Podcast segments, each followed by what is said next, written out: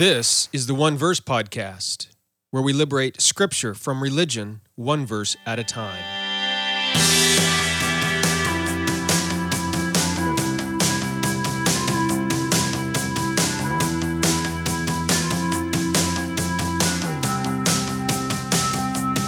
Well, hello, and thank you for listening to the One Verse Podcast. I'm your teacher for this podcast, Jeremy Myers. We've got an exciting topic for you today election. No, we're not talking about the political election. We're talking about divine election. Okay, maybe not quite as exciting as talking about the political election, but exciting nevertheless, right? And the reason is because the topic of divine election might be one of the most controversial topics in the Bible. Uh, traditionally, the debate has been about whether or not God has decided from eternity past who to send to heaven and who to send to hell, right? Who gets eternal life and who does not. And there's been a debate that has raged about that over the centuries. I'm going to solve that debate for you. No, I'm actually not. Uh, but what I am going to do is provide you a brief introduction to how to understand Romans chapter 9. This is where most of the controversial controversy is about. And so if you understand Romans 9, then you will also likely understand much of the rest of what the Bible teaches about divine election. So that's today's podcast episode. I want to let you know as well that I've written a book on this topic and especially one that focuses on Romans 9 itself. All right, the book is called The Re Justification of God, and it looks at Romans 9 10 through 24 and it's uh, it's only it's not super long. It could have been a whole lot longer, but I wanted to make it readable and accessible to you. Now, if you go to Amazon and you look for the re-justification of God, make sure you're getting mine and not that from John Piper, who wrote a book called The Justification of God. And in fact, if you can compare my cover with his cover, you're going to see some surprising similarities. just go to Amazon and uh, look at look at those two books, and you'll see what I mean. Now, if you want to know why I did what I did with my cover, and why I titled it, and why it has such a horribly boring cover, there's a look inside feature on Amazon. I, I hope you know what that is. It's those little two words at the top that say "Look Inside." You press that, and you can read the preface and the author's note, even the, the great foreword in there by Shawn Lazar, who's also written a great book on election called Chosen to Serve. And anyway, in the preface, I explain why I titled my book the way it does, why it has such a horrible cover, uh, but most importantly, you'll be able to go on and understand what Paul means in Romans 9 10 through 24 when he talks about election. However, I'm going to share that with you in today's podcast episode as well. So, without further ado, let's just dive right in. Okay?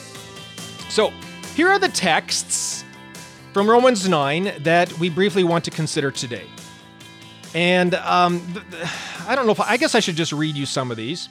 First is this text about um, the children of Rebekah and Isaac, Jacob and Esau. Okay, and so Paul writes this in Romans 9 1 through 12. Well, I can't read the whole verse. Let's just read a few. He says, Not only this, but when Rebekah also had conceived by one man, even by our father Isaac, for the children, not yet being born, nor having done any good or evil, that the purposes of God according to election might stand, not of works, but of him who calls, it is said to her, The older shall serve the younger. And then he goes on to say, quote this passage about and uh, um, Jacob I have loved, and Esau I have hated, and so on. Of course, then there's this passage about Pharaoh hardening his heart and God hardening Pharaoh's heart. Similar idea. Goes on to talk about the potter and the clay. Doesn't God, as the potter, have the right to do whatever he wants with the clay? Make one vessel for honor, another for dishonor? Okay, you've heard these passages before. Now, before we dive into Romans chapter 9, it is very, very important to understand the overall theme of the book of Romans. Uh, the context of Romans chapter 9. What's the five rules of Bible study? One, context. Two, context. Three, context. Four, context. And five, context. so, uh, to understand Romans 9, we need to know the context of Romans 9. Romans 9 is found obviously in the book of Romans. What is the book of Romans about? Well, lots of people think, well, the book of Romans is about how to be justified. Well, that is a theme in certain chapters of Romans, specifically 4 and 5, chapters 4 and 5. But that is not the theme of the whole book of Romans. Some people say, well, the theme is about the righteousness of God. That's, in fact, what I was taught in Bible college and seminary. That's closer to the truth. And yet, the problem is most summaries of Romans that deal only with the righteousness of God really don't know what to do with Romans 9, 10, and 11. Okay? Uh, it doesn't fit with the theme righteousness of God. So let me propose something different. Paul himself tells us at the very beginning of this letter what he is going to write about. And it's in Romans 1 16 through 17. Paul is going to write the gospel that saves believers and unbelievers alike. Okay, now, again, when you hear that word saves, hopefully you've been listening to this podcast for a while. You are well trained to know that when you hear the word saves in the Bible, do not think escape hell, get forgiveness of sin so you can go to heaven when you die. That is not what the word saves means in the Bible. Okay, the word saves means delivered deliverance, something like that. And you need to look into the context. Again, five rules of Bible study, context. You need to look into the context to find what kind of deliverance is in view. Okay. And when we do that in the book of Romans, we discover that when Paul in Romans is talking about being saved, he's not talking about going to heaven when you die. He's talking about escaping wrath. Now, this is controversial as well because when people read about the word wrath, they think hell. And so when they think hell, when they see the word wrath, then they think, oh, so the word saved in Romans is about escaping hell, going to heaven when you die. No, here again, context, context, context, context, context. You look at the word wrath in Romans, and the word, Paul is basically understanding the word wrath, defining the word wrath as the devastating and destructive consequences of sin primarily in this life. Okay? Wrath is the devastating and destructive consequences of sin in this life. By the way, I will be explaining all of this a lot more in my online course, The Gospel Dictionary. It looks at 52 keywords of the gospel. The word saved is one of those. So is the word wrath. Okay? So if you want to learn more about this, that's what I'm referring to. Anyway, so Paul is saying, I'm going to write a letter to you, Romans, about how to be saved from wrath, delivered from the devastating and destructive consequences of sin in your life now. The book of Romans is not primarily about how to escape hell, get forgiveness of sin so you can go to heaven when you die. It does contain some of that truth, especially in Romans 4 and 5. But the rest of the book and all of the book, in fact, even those chapters of Romans 4 and 5, are about how to be delivered from the temporal and destructive physical, this life, this worldly consequences of sin. Okay? And as we'll see, Romans 9 fits perfectly within that theme. Let me just give you a quick, brief overview of Romans. Up to this point, Rome, uh, Paul has been arguing that sin is a universal human problem. All have sinned and fallen short of the glory of God, right? This is the main point of Romans 1, 2, and 3. Everybody's a sinner. Okay? We all are quite familiar with those three chapters. Then in, in uh, chapters 4 and 5, Paul says that even though we're all sinners, God has a divine purpose, a significance for all believers, so that if we live in light of our justification, if we believe in Jesus for justification, for a righteousness of God, there's those themes in Romans 4 and 5. Okay, but it doesn't stop there, notice. Paul goes on and says, and live in light of that justification. In other words, live sanctified lives by faith, Romans 6 and 7. Then God will bless us and work with us to accomplish his will on earth. Romans 8. To the ends of the earth, even. Notice it's on earth. All right? Now, in the last part of Romans 8, Paul sets out to encourage his readers that nothing can separate them. Neither height nor depth nor anything above, below, okay? Nothing can separate you from the love of God. The God has a purpose for you and nothing can stop it from happening. Nothing can separate you from God's love in this regard. from God accomplishing his purposes. All right? That's right there at the end, Romans 8, 28 to 39. Now, there's a problem with that, though, right? If you know your Bibles, there's a problem with Paul's point. All right? Paul has just said nothing can get in the way of God, uh, of, of separating you from God's purpose for your life in this life here and now. God has, He has a, a, a, He wants you to live a certain way and live a life of significance and purpose and joy and satisfaction, fulfillment, and nothing's going to get in the way of that. Except people who know their Bibles are going to raise their hand and say, But Paul, Paul, what about Israel? Didn't God have a plan for them, a purpose for them, a role for them? Didn't God raise them up, choose them, make them his elect nation so that so that they could fulfill his purpose and, and, and live, be a country of significance, a nation that points people to God? Didn't isn't that what God did with Israel? And yet God set them aside, at least it sure looks like he did. And so if God's purposes failed with Israel, then how can you say, Paul, that God's purposes won't fail for us, for me, for you, for the church? That's the question that is in everybody's mind at the end of Romans chapter 8. Paul, you say God's purposes can't fail. Well, they failed for Israel. If that's true, then why can't they fail for us?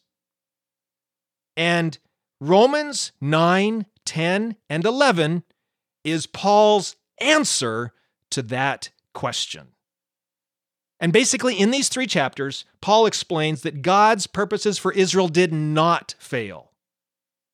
In fact, for the most part, Israel herself didn't fail. Lots of people think, oh, well, Israel failed, so God's purposes failed. Paul points out in these chapters, no, Israel did not fail for the most part. Uh, they had some drawbacks and didn't quite uh, scratch off all, you know, dot all the uh, T's and, and dot all the I's, cross all the T's, dot all the I's.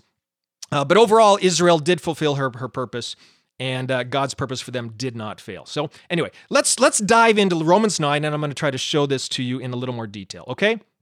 Romans 9, let's just talk about this Jacob and Esau section that Paul starts off with. In the first part of Romans 9, he uses these biblical examples. Uh, God's elect uh, election of people and groups is to service. Uh, this goes back into last week's study where I introduced to you the topic of election. And I want I pointed out, and we looked at multiple passages, not just one verse, like I usually do in this podcast, multiple verses showing you that election is not to eternal life, election is to service. Okay, and uh, that's the common theme all over the place in Bible in in the, in Scripture, and it's also true here in Romans nine. So the first example that Paul uses to show this truth is Jacob and Esau, and notice it's, it's very important to note that both Jacob and Esau are elect. They were elected. They were chosen by God. Lots of people, when they teach this or read this passage, they assume that only Jacob was chosen by God and Esau wasn't. After all, you know, Jacob I've loved, Esau I've hated. Oh, well, that means that uh, Jacob has eternal life, Esau is condemned to eternal death, eternal damnation, you know, because God elected Jacob and did not elect Esau. No. Paul's very clear both Jacob and Esau were chosen by God.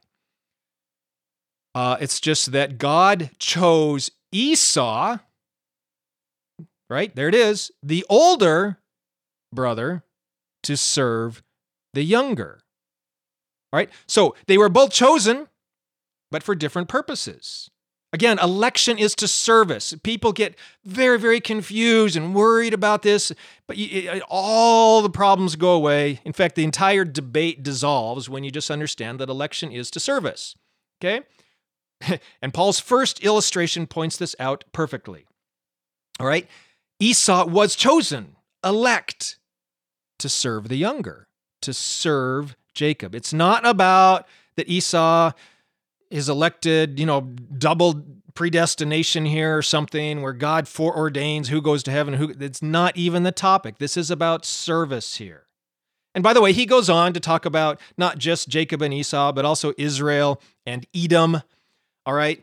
And, and so, again, if we're thinking here that Paul is talking about eternal life, then you would have to assume that, again, I've heard some people sort of teach this, but nobody really goes here, that all Israelites are going to have eternal life and all Edomites are condemned forever. But again, Paul says that Esau was chosen. So if you're going to say that election is to eternal life, then what you actually have to say is that all Edomites and their descendants have eternal life. Well, that's ridiculous. Okay, it's not true of Israel. uh, then or now, or in any time in history. And it's also not true of the Edomites. There are some among the Israelites who have eternal life, and there are some. Are they even Edomites today? I don't know. We'll say there were some among the Edomites who had eternal life, undoubtedly. But Paul is not concerned about that at all. He's talking about service, first of individuals and then of countries. Someone asked uh, last week about whether I believe election is individual or corporate. I believe it's both. God can choose an individual to serve him in a certain way, and God can choose a nation or a group or a community to serve him in a certain way. And we see both ideas in this first illustration of Paul in Romans chapter 9. Okay? Election is not to eternal life, it is to service. This passage is not about eternal destinies, not for Jacob, not for Esau, not for Israel, not for Edom not for you and me. It's about service, okay? That's the first illustration. Move on to this, this whole idea of hardening Pharaoh's heart. Right, the same truth can be applied to this text. And uh, the way Paul structures his argument in Romans 9, this is verses 14 through 18. Paul indicates that, once again, Pharaoh, like Esau, was chosen or elected by God. But this says nothing whatsoever about Pharaoh's eternal destiny. Listen, never read in to Romans chapter 9 that Pharaoh ended up in hell. The text does not say that at all. It says that God raised up Pharaoh. That sounds an awful lot like elected, chosen, right? And it is. It's a synonym, it's a similar concept or idea. God raised up Pharaoh. And what did he do? He solidified, hardened the proud and stubborn rebellion that was in Pharaoh's heart. Why? So that those who witnessed and heard what happened to Pharaoh, what happened to the greatest empire on earth at that time, the Egyptian uh, empire, they would hear that God of Israel was the only God. Pharaoh wasn't God. None of their other deities, that's what the 10 plagues are all about. None of them were gods. God alone was God, and he alone would get the glory. Now, notice once again, this has nothing whatsoever to do with where Pharaoh goes after he dies. Think about it.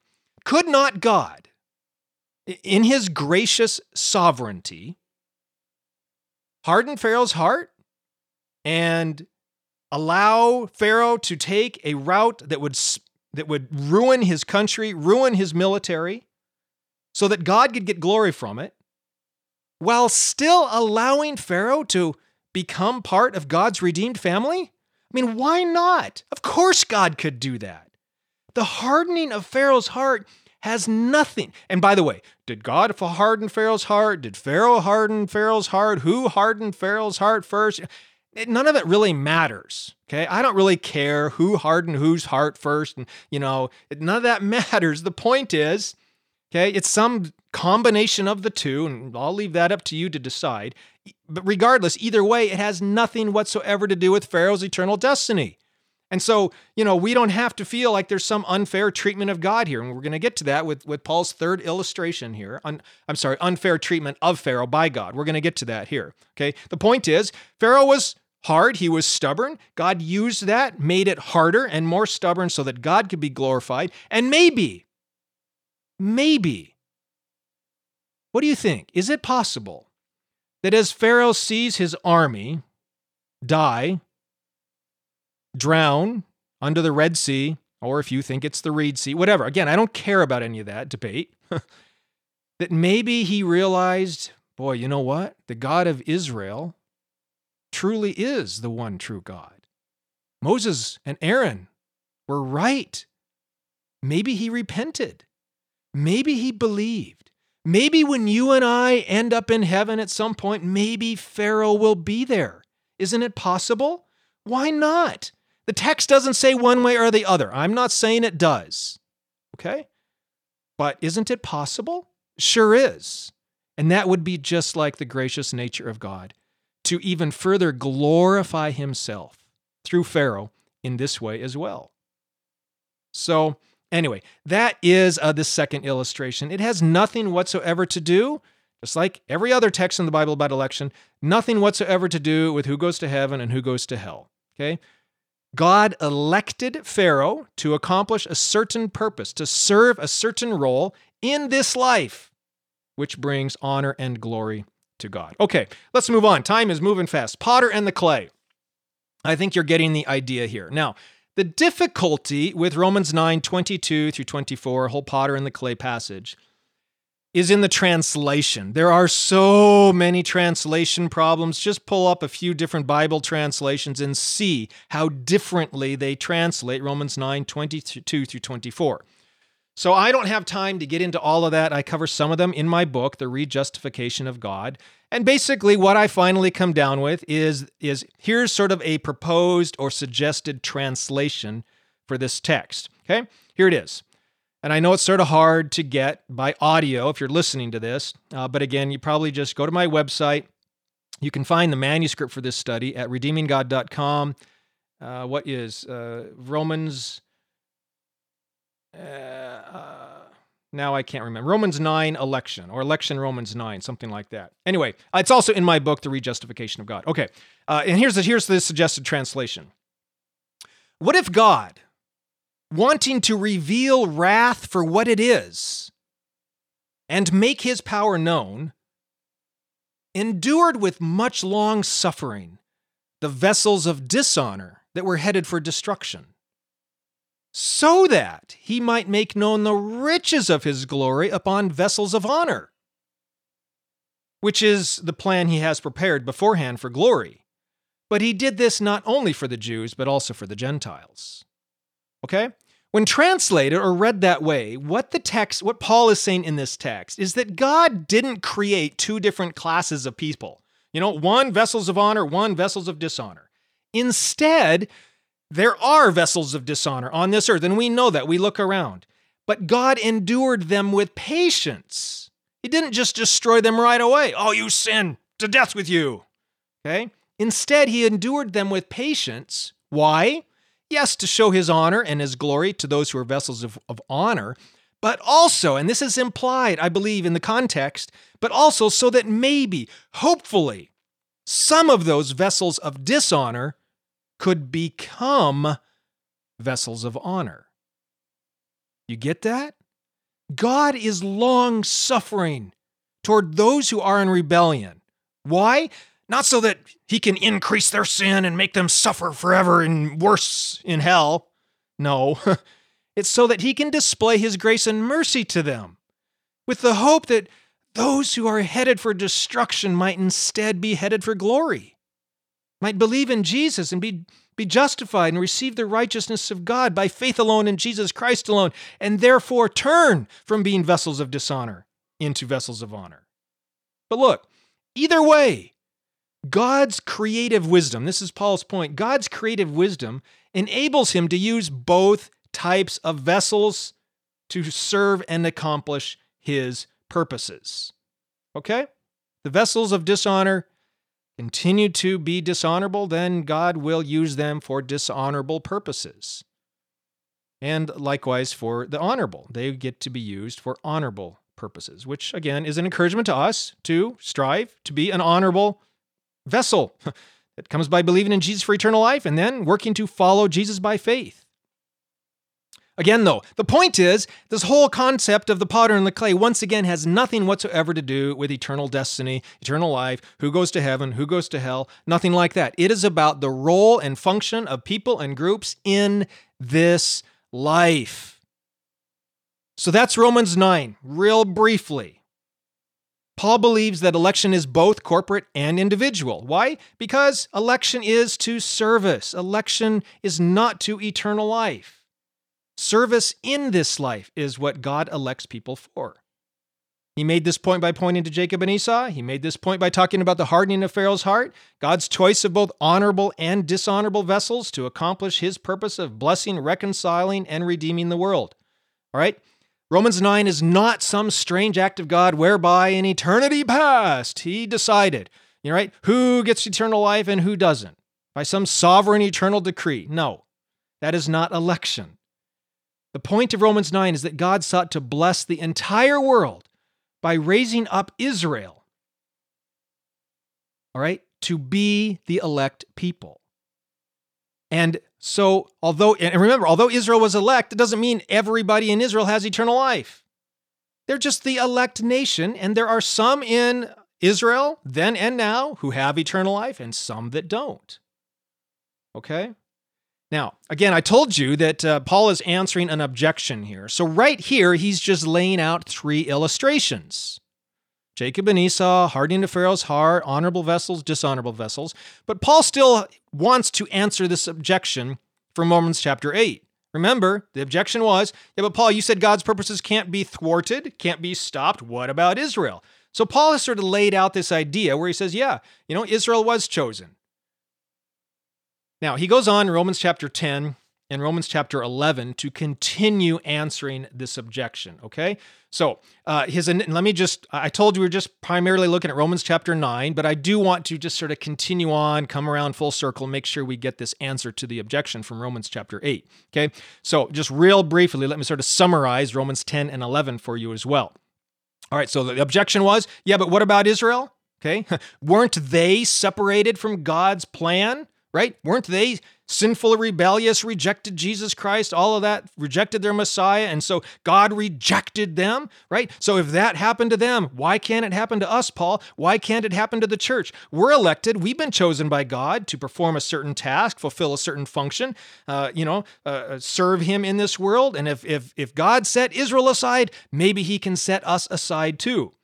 So Paul argues in Romans chapter, we already saw what he argues basically in Romans chapter 9. He's setting the foundation here. Then he goes on in Romans chapter 10, first of all, to point out that this objection is based on a false premise.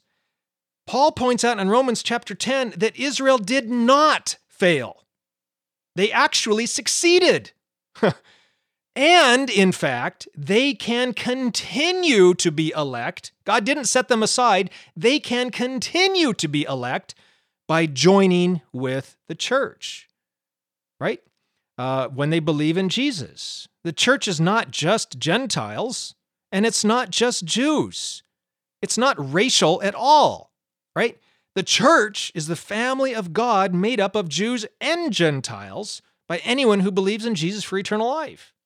And so God didn't even technically set aside Israel. in fact, he never actually chose the Gentiles.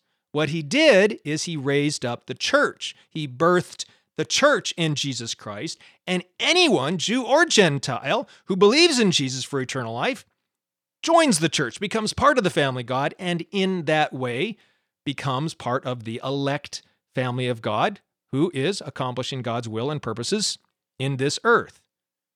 It's very, very important we understand what Paul is saying in Romans chapter 10 about this because this shows us that the church did not replace Israel. okay? The church was grafted in to supplement God's plan for the world. All right, which, by the way, was the plan from the very beginning. God didn't raise up Israel so that it could always and only be Israel. God always wanted Israel to invite the other nations to participate in God's plan. And now that's exactly what God is doing through the church through the church and Israel, like all the other nations, are invited to participate, to join with that. Okay? So um, that's sort of Romans chapter 10. Now, getting into Romans chapter 11, then. All right. Yes, it's true. Paul goes on to say most Israel is blinded. Nevertheless, there are some, like Paul himself, who believe in Jesus for eternal life. And so they are part of the church, and therefore they are elected to participate in God's plan and purposes for the world. That's verse 7, Romans 11, 7. Okay?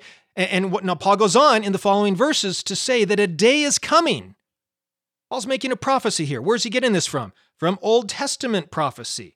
There are many plans uh, um, and prophecies and promises of God to Israel that have not yet been fulfilled. And yes, those cannot just be set aside. And Paul is saying here in Romans chapter 11, yeah, some of these still need to be fulfilled, and they will be in the future. How's that going to happen? By many Israelites believing in Jesus, recognizing who Jesus is and what he offers. And though many of them in Paul's day and today are antagonistic to the gospel, they're still, in a way, Paul points out, serving a role in God's plan. okay, this whole jealousy talk uh, uh, concept in in and and in the text, and also maintaining uh, uh, scripture and, and teaching and carrying on the traditions and all those sorts of things. Okay, and they will also continue have a significant role in God's plan in the future. Okay, so although they're enemies of the gospel, Paul says in 28, they are beloved regarding election because they still are serving a vital role, purpose, place, function in God's plan for the world. Again, don't hear me or Paul saying anything about the eternal destiny of Israelites, then, now, or in the future. That's not what Paul is talking about. All right? God's election of Israel and the church, it's not his choice of who gets eternal life and who doesn't. Now, it is true, everyone who believes in Jesus for eternal life has eternal life. And because they are part of the church, they also join the elect purposes of God. But it doesn't mean that everybody who's elect has eternal life. Again, we talked about that in the previous podcast episode. So go listen to that. All right. Uh, here's sort of the bottom line. Romans 11 is is just making perfect sense once we understand that election is to service. God wants to bless the world through his people. And initially it was Abraham, Isaac, forefathers, the nation of Israel and inviting, showing the world what the people of God looked like.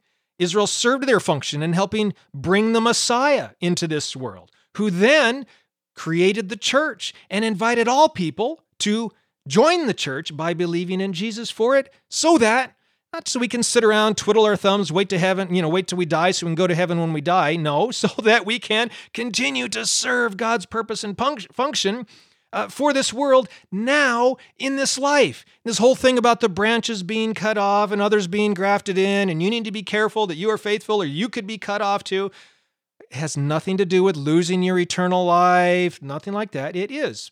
Paul is saying, yes, you know what?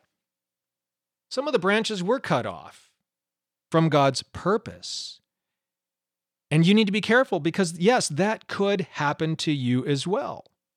All right. And this is in, in the, the section about cutting off the branches and, and cutting and, and uh, grafting others in. Okay. The point is, God is now joining Jews and Gentiles together in the church to form the elect people of God so that we can be a blessing to the world. And yes, sometimes God cuts off unfruitful branches to make room for others in the hopes that maybe even some of those who were cut off could be grafted back in. So that's Romans 9, 10, and 11. All right, uh, the, the summary here is God's plan did not fail. Okay? It simply transitioned. God simply transitioned from one group, Israel, to another, the church. So that the second group, the church, could be a blessing to the first, Israel, and ultimately to the entire world. Right? And that comes full circle back around to what Paul said in Romans chapter 8. God's plans can't be thwarted. Nothing can separate us from the love of God. Right? Especially when it comes to election. God is going to accomplish his purpose and he's going to do it in cre- uh, amazingly creative ways. So, look, that's sort of briefly how to understand Romans 9 and the doctrine of election. And really, we got a, a, brief summary of the entire book of Romans as a whole there. Bottom line to remember look, salvation is not about receiving eternal life so that we can go to heaven when we die. Uh, that is part of the gospel, uh, uh, eternal life, so we can go to heaven when we die, but that's not what salvation is. Salvation is about deliverance from wrath deliverance from the devastating consequences of sin in our life now. And one of the devastating consequences of sin is that we might lose out on accomplishing some of what God wants to us to accomplish in this world. But as we live faithfully, then God will continue to prune us and tend us and take care of us so that we can bear fruit in His purpose and for His services. Again, I talk an awful lot more about this in my book, The Rejustification of God. You can get that on Amazon. It's also available at Apple Books, uh, Kobo, Barnes & Noble, uh, Google Play, pretty much anywhere books are sold. And uh, I also talk about this some in my online course, The Gospel Dictionary. It's a $300 course. Don't pay that. Just join the online discipleship group, and then you can take all of my courses for free. okay, once you join the discipleship group. So uh, I talk about election in there and wrath and salvation and a lot of the other concepts that we discussed today. Hey, thank you so much for listening. Hope you appreciated and enjoyed this study. If you did, make sure you invite others to subscribe and listen to the One Verse podcast as well, or even to get that book. You can even do a study on it with a group of people, uh, and that would be great as well. Hey, thank you, and um, we will see you next week. We are going to look next week at Ephesians chapter 1, which is another controversial passage about predestination and election. And then after that, I'm going to try to interview Shawn Lazar, who wrote another great book on election called Chosen to Serve. So make sure you join us for both of those podcast episodes as well. See you then. Okay, bye.